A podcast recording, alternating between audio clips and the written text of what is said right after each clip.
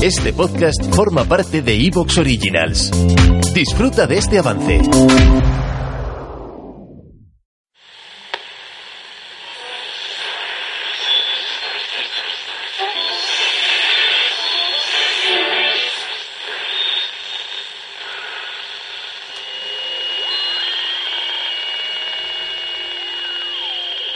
Esto es un mensaje de Anonymous para toda la población.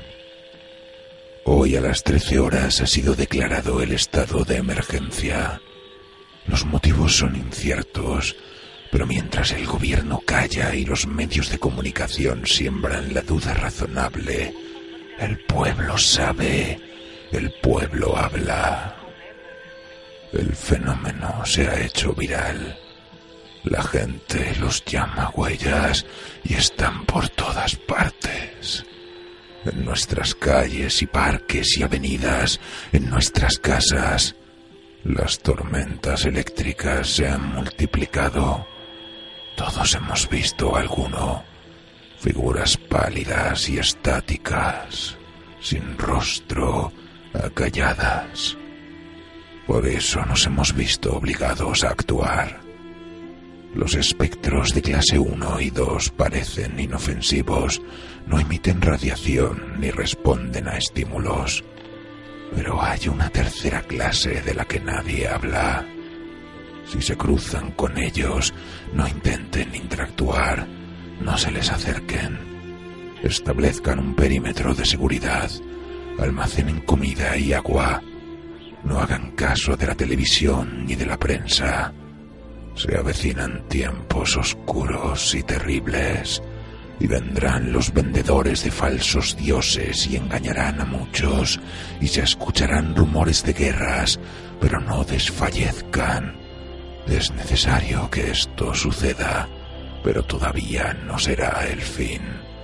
Se levantarán nación contra nación y reino contra reino. Les hablarán de hambres y de guerras pero no pierdan la esperanza.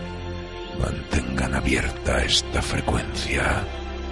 Todo esto apenas es el comienzo.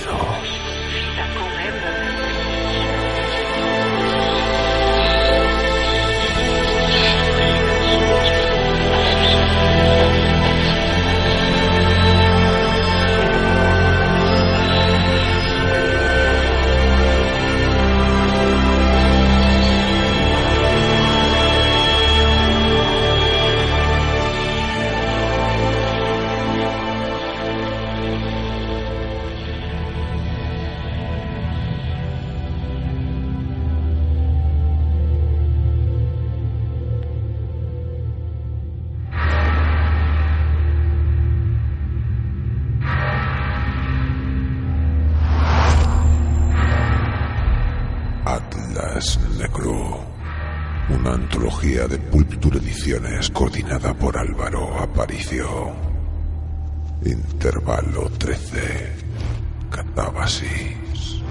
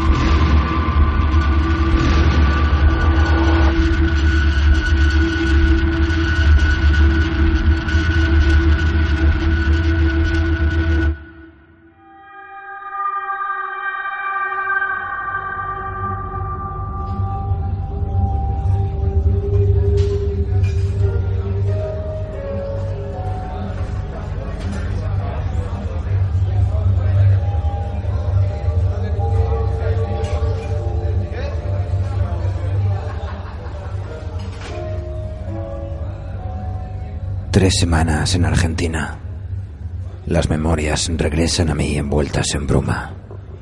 No sé si por la insoportable espera en el vestíbulo de la Torre Luria, sede del Zoar, o por lo que pasó cuando Víctor Amsel se dignó a recibirme.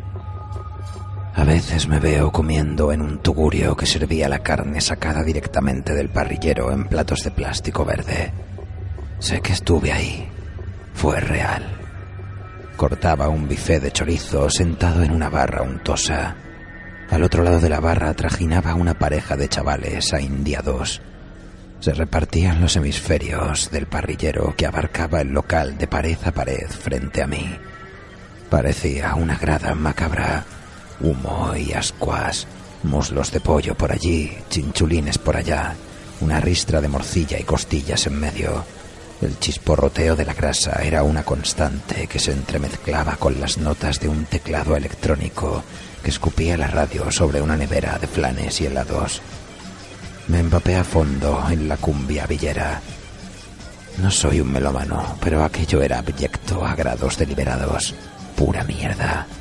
Se lo dije amablemente a uno de los chavales y se partió la caja, comentándole a su compañero que el gallego es un bardero. Con doce vasos de tinto peleón no pude más que apretar los labios y asentir. Me encantaban esos antros infectos, con su iconografía gauchesca y futbolística oscilando entre el evangelismo y la santería. Mentes colmena de crucifijo y póster de Maradona Arrastrarme a esa guarida aceitosa después del vestíbulo desangelado del Zoar de algún modo enriqueció mi alma. De un modo fisiológicamente repugnante, como un parto, fue bello visitar un lugar donde nada parecía haber cambiado. La apacible rutina de los muertos pobres.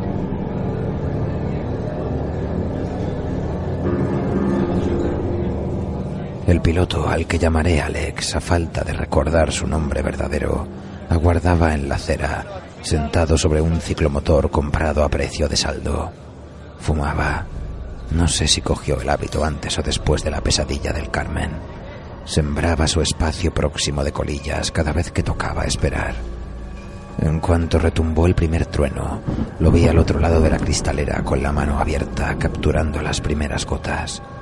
Cogí mi chaqueta Pagué la cuenta y salí a la lluvia.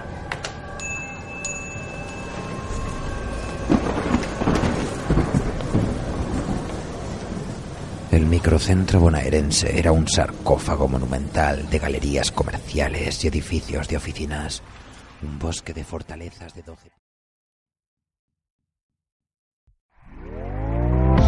¿Te está gustando lo que escuchas? Este podcast forma parte de Evox Originals y puedes escucharlo completo y gratis desde la aplicación de Evox. Instálala desde tu store y suscríbete a él para no perderte ningún episodio.